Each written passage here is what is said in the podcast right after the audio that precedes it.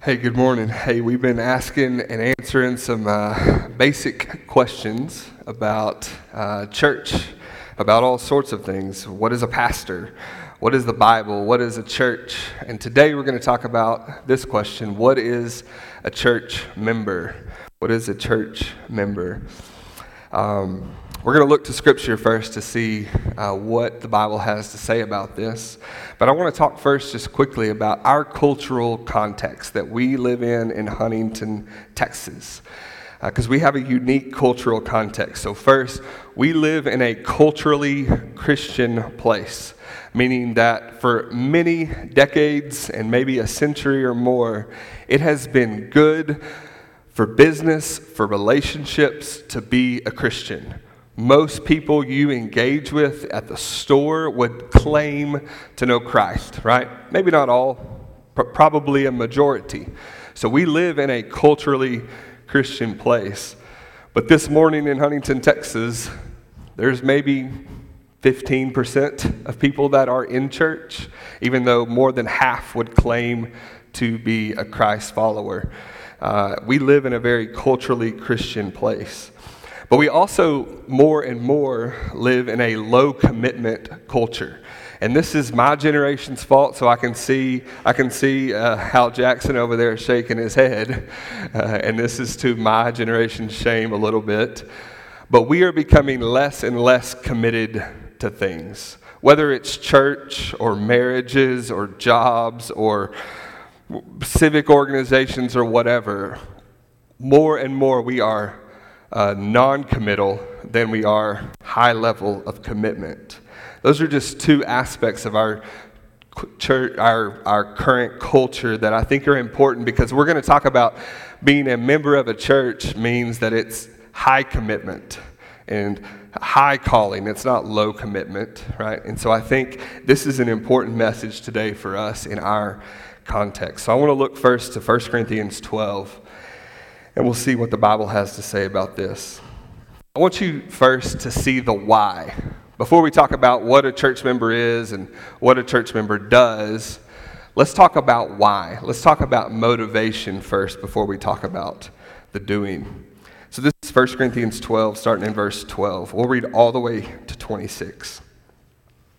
And Paul says this. He says, "For just as the body is one and has many members, and all the members of the body, though many, are one body, so it is with Christ. For in one Spirit we were all baptized into one body, Jews or Greeks, slaves or free, and all were made to drink of one Spirit." Verse fourteen, "For the body does not consist of one member, but of many." And here's where he gets into talking about the members. Verse fifteen, "If the foot should say, 'Because I am not a hand, I do not belong to the body,' that would not make it any less a part of the body. And if the ear should say, 'Because I'm not an eye, I do not belong to the body,' that would not make it any less a part of the body.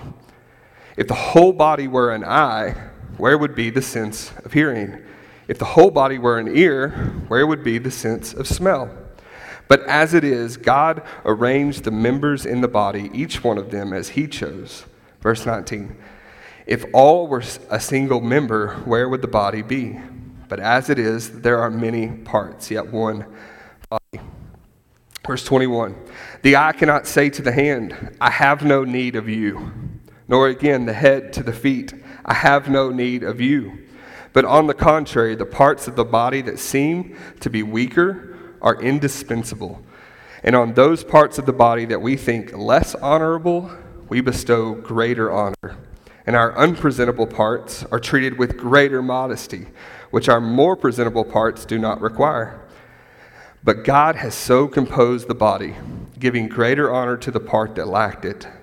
And here's the point, verse twenty-five, "that there may be no division in the body, but that the members may have the same care for one another. If one member suffers, all suffer together. If one member is honored, all rejoice together." We talked about this last week, that what we were created for as humans, as God's creation, was for community. We were created for community with God. We were created to be in relationship with God, but he also made us to be in community with one another. right? We see Adam and Eve have to cover themselves, right? There's separation between them when sin enters.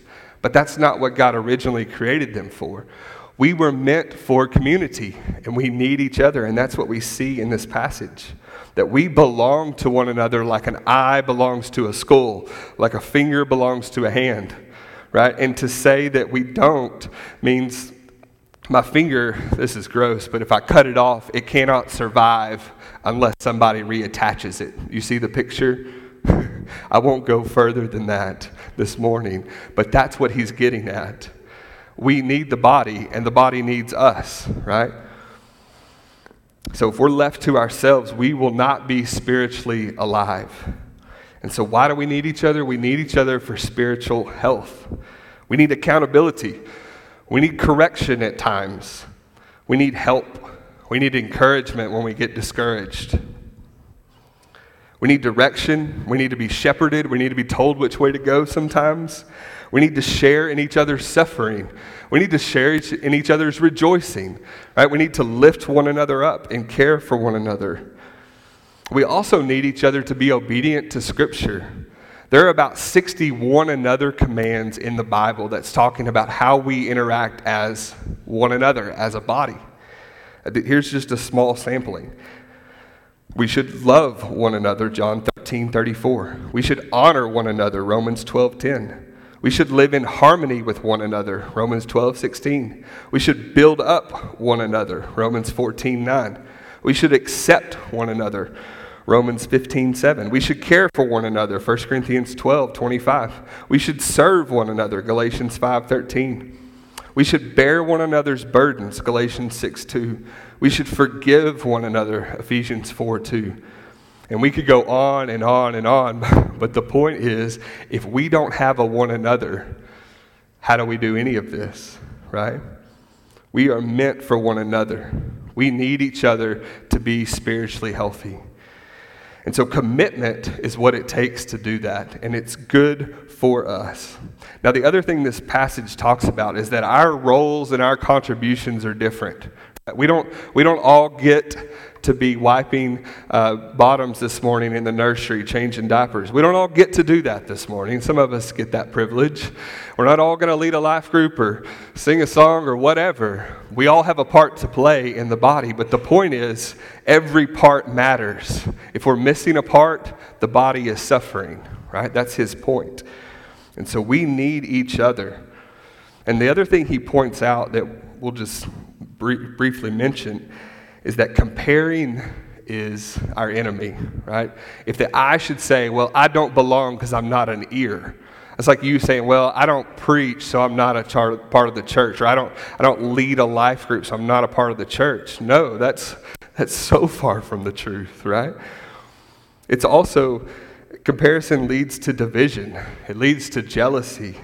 It leads to Uh, people thinking they don't belong to the body, or thinking that I don't need that person. I don't need those kind of people, right? Whether it's the young or the old or the the whatever, fill in the blank, right? That is division. That's not what God created us for. No, we were created to be together. And we need you, and you need us, and we need each other to be spiritually healthy. And so church membership, belonging to a church in a meaningful way, matters. It does. It does matter. There's no vision in Scripture, and you're welcome to bring, show me an example this week, where there's an isolated Christian, unconnected to a body of believers, just out there, Lone Ranger, doing it themselves. There, there's no vision of that in Scripture. There is not. That's the honest truth this morning. No, we were meant to belong to a body. So let's talk about what is a church member. That's the why we need each other. But let's talk about what a church member is. I want to talk about it this morning in terms of commitment, because our culture is a low commitment culture. And uh, we're a little bit flaky, especially my generation, right?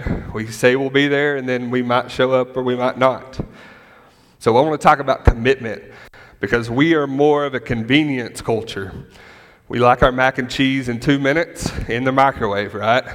Not making hand-pressed noodles and making cheese sauce and all that stuff, right? We are a low-commitment, convenience culture, but we were not meant for that. No, we were meant to belong to one another. So let's talk about what is a being a member a commitment to. So first, membership is a commitment to gathering. It's a commitment to gathering. Gathering to learn God's word, worship, and grow as disciples through corporate worship, what we're doing now, and through small groups, and in all kinds of other ways that we gather. We talked about this verse last week, Hebrews ten, twenty-four and twenty-five. He says, "And let us consider how to stir up one another to love and good works, not neglecting to meet together, as is the habit of some, but encouraging one another, and all the more as you see the day drawing near."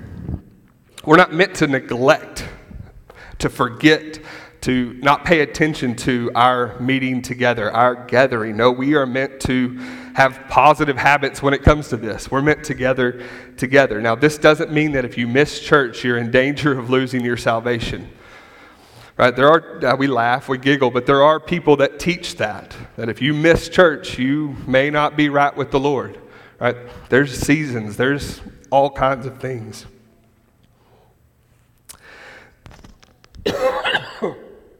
Sorry. I'm so sorry. Sure, that would be great. Uh, I'm so sorry. Thank you. Uh, I ate some pepper sausage last night, and I think there's still... Anyway. Okay, I'm good. I'm good. This doesn't mean that if we don't get together that we're not we're in danger of losing our salvation. But because we were created to be together, that's what a true Christian desires. And what does it say in the verse? He says, our gathering, the purpose of it, it's not to check off a box. It's not to, you know, make us feel good, the leaders, and go, oh, we had this many this week. No, the point is what? To stir up one another to love, to good works, to encourage one another. And so I, I want this to always be encouraging, to be stirring us up to love, to stirring us up to good works. That's what it's meant to be. It's not always convenient. It takes a commitment together. But Acts two forty-six says, "And day by day, attending the temple together and breaking bread in their homes, they received their food with glad and generous hearts." We see that the habit of the early church was that they gathered with the whole church, but they also gathered where they could know each other and be known, right? At some point, it got too big pretty quickly.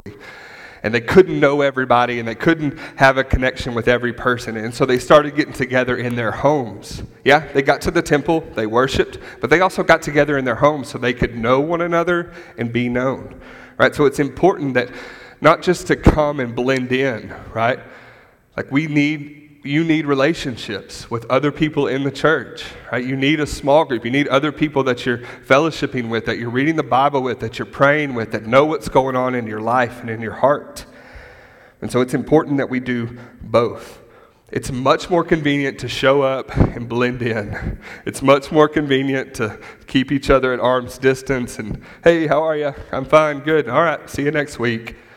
That's not what we were created for. We were created to know and be known. So first, membership is a commitment to gathering. Second, it's a commitment to making disciples.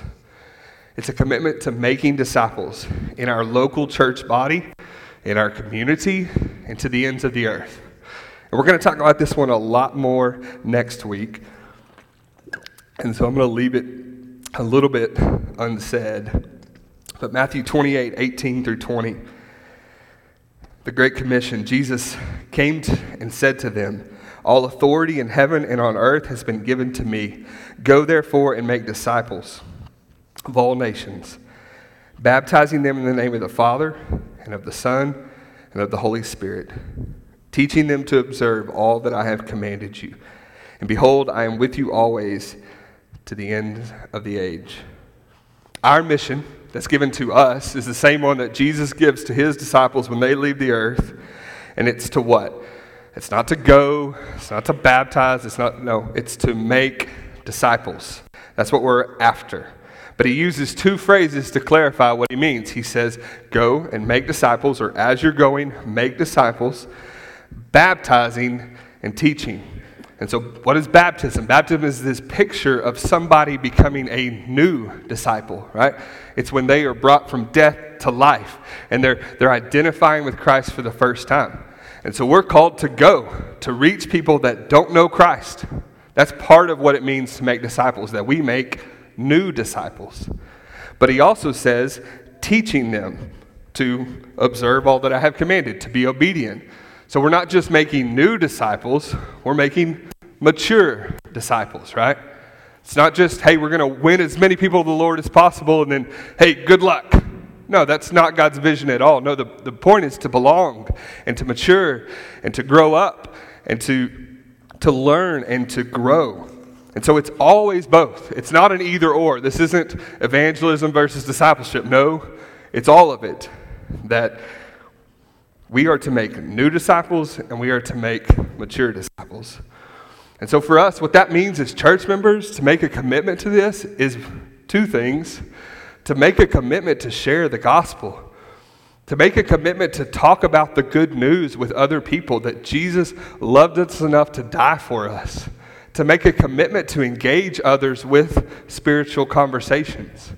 To make a commitment to do that. But it's also to make a commitment to invest in others, to help those who are less mature become more mature, to help those that don't know come to know, right? To pour our lives into others, right? Making disciples is both and. New disciples and mature disciples. It's much more convenient to not. It's, it's just much more convenient to not do this. It takes commitment to do this. But it's commitment that's for your good and for the good of our church. Third, membership is a commitment to serving. It's a commitment to serving. Serving the ministries and the needs of the church. First Peter four ten.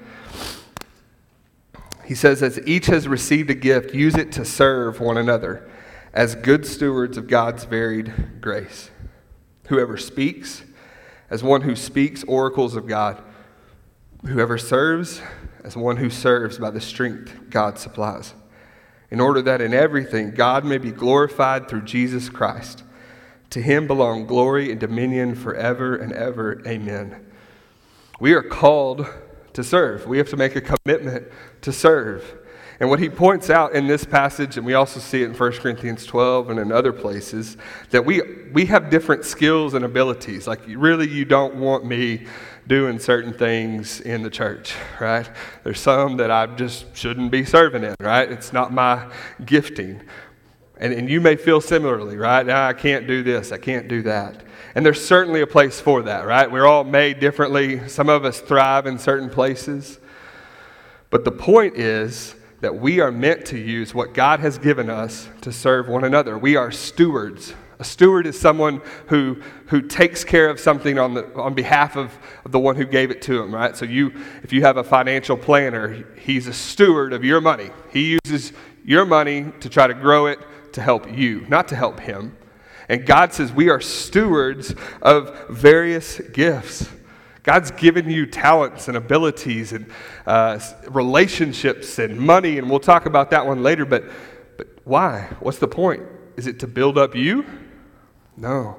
No, he says we are to use it to serve one another. Now, some people say, well, service is a spiritual gift, and I just, I don't have that one. That's what he says. I, I just don't have that gift, so sorry. But before we believe that, let's let's take all of Scripture in. In Mark ten forty-five, what Jesus has to say. It says, for even the Son of Man came not to be served, but to serve, and to give his life as a ransom for many. If anybody had an exemption, if anybody had the right to say, I don't have to serve, I'm better than this, I'm above this, Jesus is the only one. He really was above it. But he set the example for us. He did not leave himself above it and say, that's that's for all you people to do. No, he humbled himself. And yes, he washed feet. But ultimately, the example is that he gave his life. He put... This is complicated Trinitarian theology, but he put aside his desires and he submitted himself to the Father's will, and he said, whatever needs to be done, I'll do. He's a servant first. And we're meant to follow his example. We're meant to look like Jesus, that we serve. It may not always be my gifting, right? I don't always love whatever the chore is, but if it's what our family needs, that's what I do, right? And that's what we're meant to do in the church, right? Being a com- church member is a commitment to serving, sorting food, watching kids, cooking meals, caring for the sick, sitting with the elderly, painting, serving food in most excellent way, hosting youth in your home, welcoming guests, teaching a life group, investing in kids, playing a musical instrument, making phone calls to new people, doing outreach, keeping people secure, running slides, running a booth, doing, you know, we could go on and on. Service is about what does the body need? Not what does Byron need, but what does the body need? Where are their needs and where can I fill it? That's what service is. It's more convenient to not serve, right? It's more convenient to not do that. But it takes a commitment to serve, and it's for your good and for the good of others. Fourth, membership is a commitment to giving. It's a commitment to giving. Giving to the needs of the church cheerfully, convictionally, proportionally, faithfully, and generously. Second Corinthians nine, six through eight, Paul talks about this, and he says, the point is this, whoever sows or gives sparingly will also reap sparingly, and whoever sows or gives bountifully will also reap bountifully. Each one must give as he has decided in his heart, not reluctantly or under compulsion, for God loves a cheerful giver. And God is able to make all grace abound to you, so that having all sufficiency in all things at all times, you may abound in every good work. The biblical per- perspective on giving is this, is that we are meant to sow or give, what does he say? Bountifully. We are meant to give bountifully. Now, before we jump to, okay, well, what is that amount or how much is that? What we know from Jesus is that bountifully looks very different for each person, right? He talks about the widow and that he watched her go up and give two small coins that were worth a penny. And he watched all these other people drop their coins and their big donations in, and he says, that woman gave more than all of them because she gave out of her poverty, not out of her abundance, right? Bountifully doesn't mean money. Don't let some preacher convince you of that. Bountifully means being sacrificial, being uh, pouring out for the needs of others. For some people, five dollars is bountiful. And for some people, five thousand dollars is not bountiful, okay? So don't get hung up on the amount, because what God cares about, he says, is our cheerful hearts. He says, I don't want you to give uh, reluctantly or under compulsion, right? Because it's about the heart. Listen, God doesn't need your money. Cody spoke about this this summer. God doesn't need your money. He created the world with a word. Why do you think he needs your money, right? And and we don't need your money, right? That's not what this is about. This is not about pay raises or whatever. The point is to be obedient to Scripture. And the point of giving is to meet needs that exist and to do ministry and to send people to the ends of the earth to advance the gospel. We are not meant to give reluctantly or out of guilt. And I will make that commitment that I will never guilt you or force you or anything into giving. If somebody does that, they're out of line with Scripture, right? But the biblical expectation and the assumption is throughout Scripture is that God's people will give to God's work. First Timothy six, verse seventeen and nineteen. Paul charges Timothy, the young preacher, he tells him to give them this instruction. He says, as for the rich in this present age, charge them not to be haughty, nor to set their hopes on the uncertainty of riches, but on God, who richly provides us with everything to enjoy.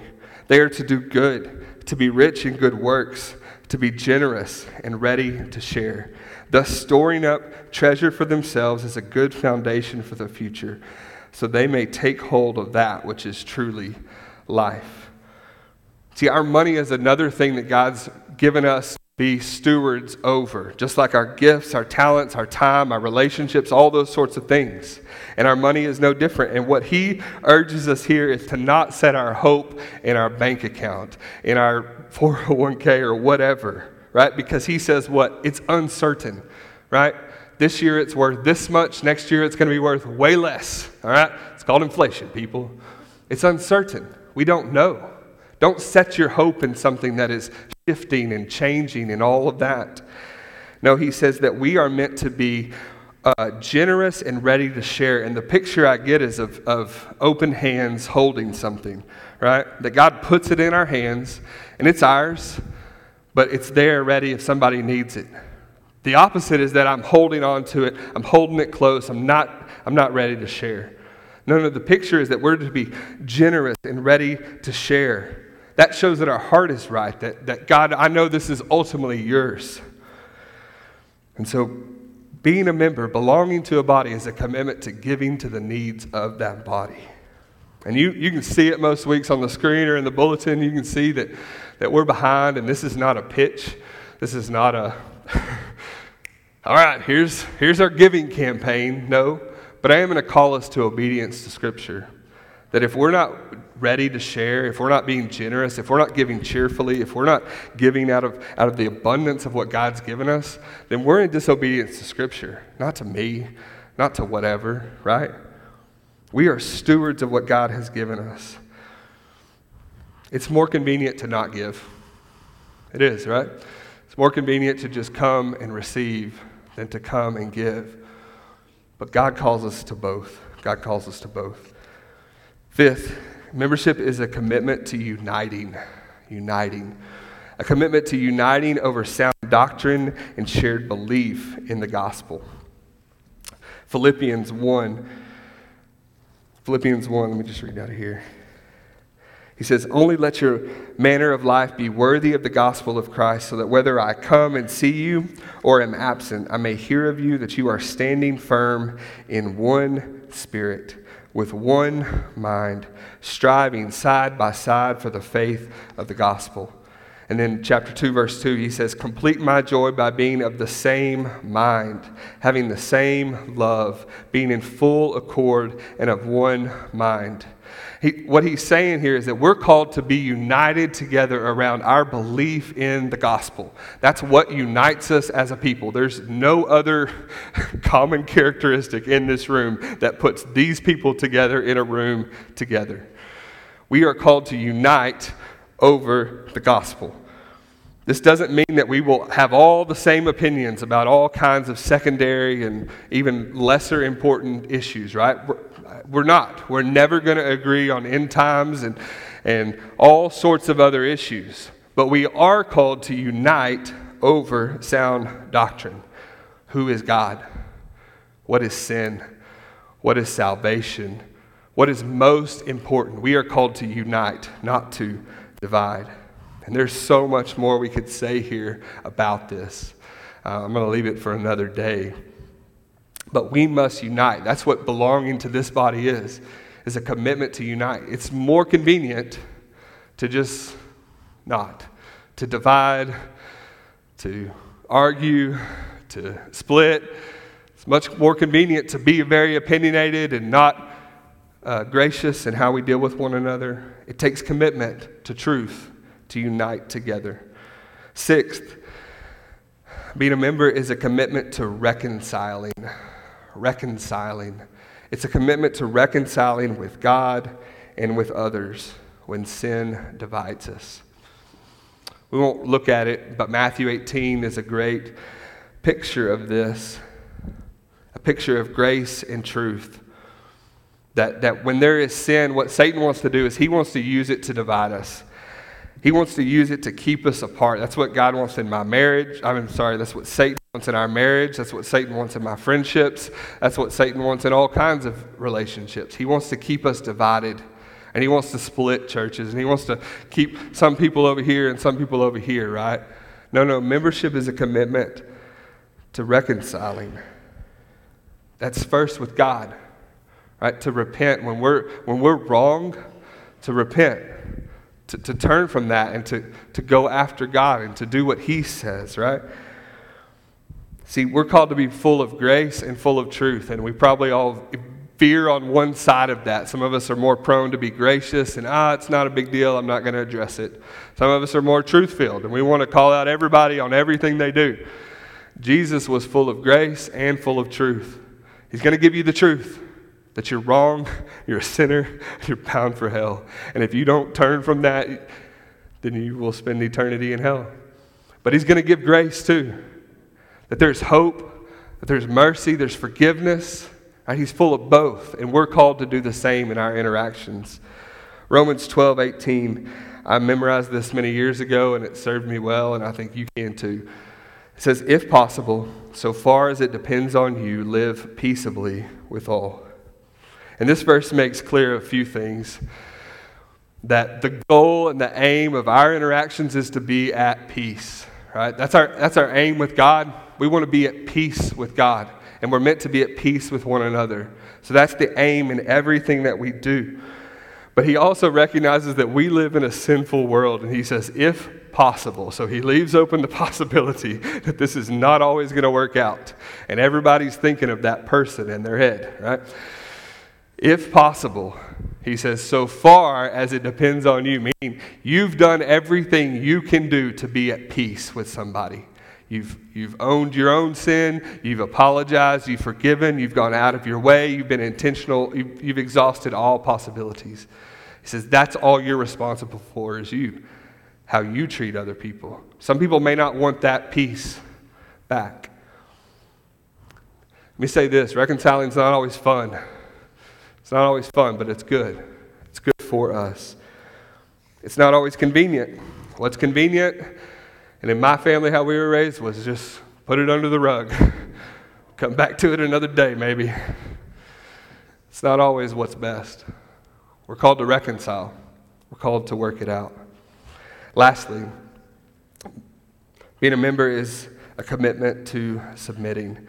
Submitting to Scripture as our ultimate authority, and to our leaders, holding them accountable to teach God's word faithfully. Acts seventeen eleven, the Bereans, it says, now these Jews were more noble than those in Thessalonica. They received the word with all eagerness, examining the scriptures daily to see if these things were so. See, our ultimate authority in here is not me, it's not somebody else. Our ultimate authority is God's word. And always. And if I say something that's wrong, come point it out, because I want to teach God's word. That's that's that's it right here. This is our authority. It's not somebody else. And so we are called to what? Submit to it. When it says this is the way to go, we go. When it says this is what we should do, we do it. Being a member of a church, a godly church, is a call to submit. And we should hold our teachers of all kinds accountable to teaching the truth of this. And there's later instruction in Hebrews thirteen, verse seven and seventeen. It says, remember your leaders, those who spoke to you the word of God. Consider the outcome of their way of life and imitate their faith. Verse seventeen, obey your leaders and submit to them, for they are keeping watch over your souls, as those who will have to give an account. And let them do this with joy and not with groaning, for that would be of no advantage to you.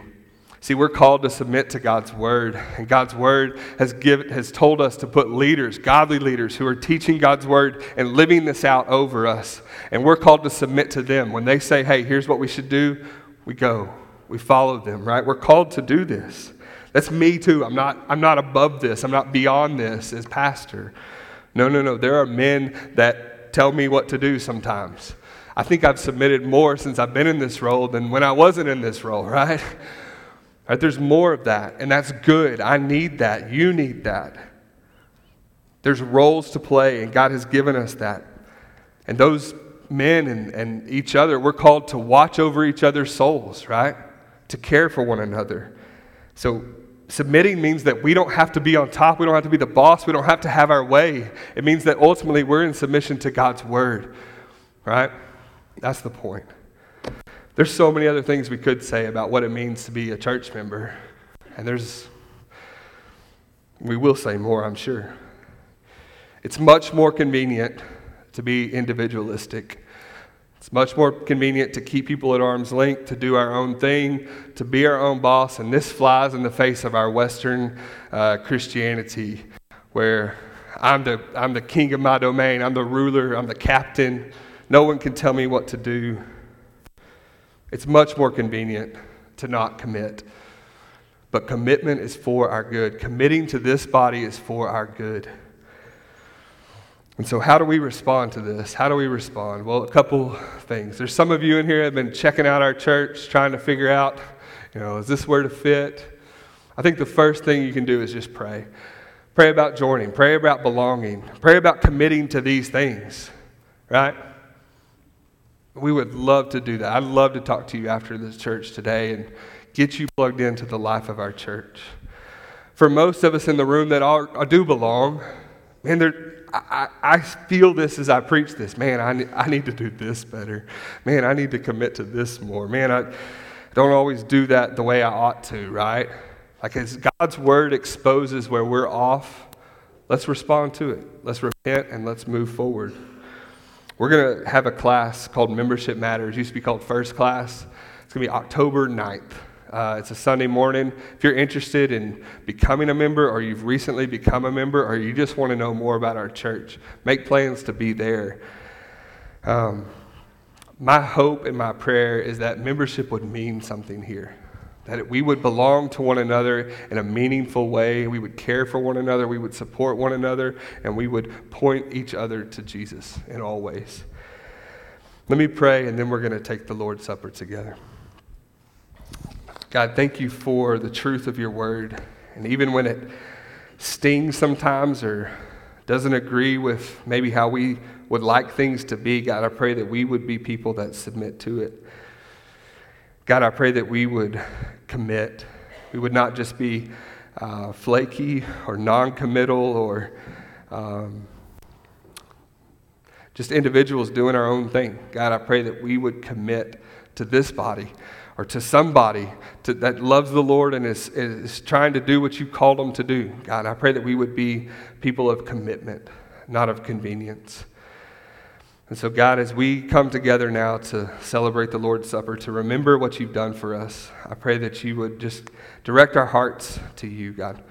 We love you. We pray all this in your Son's name. Amen.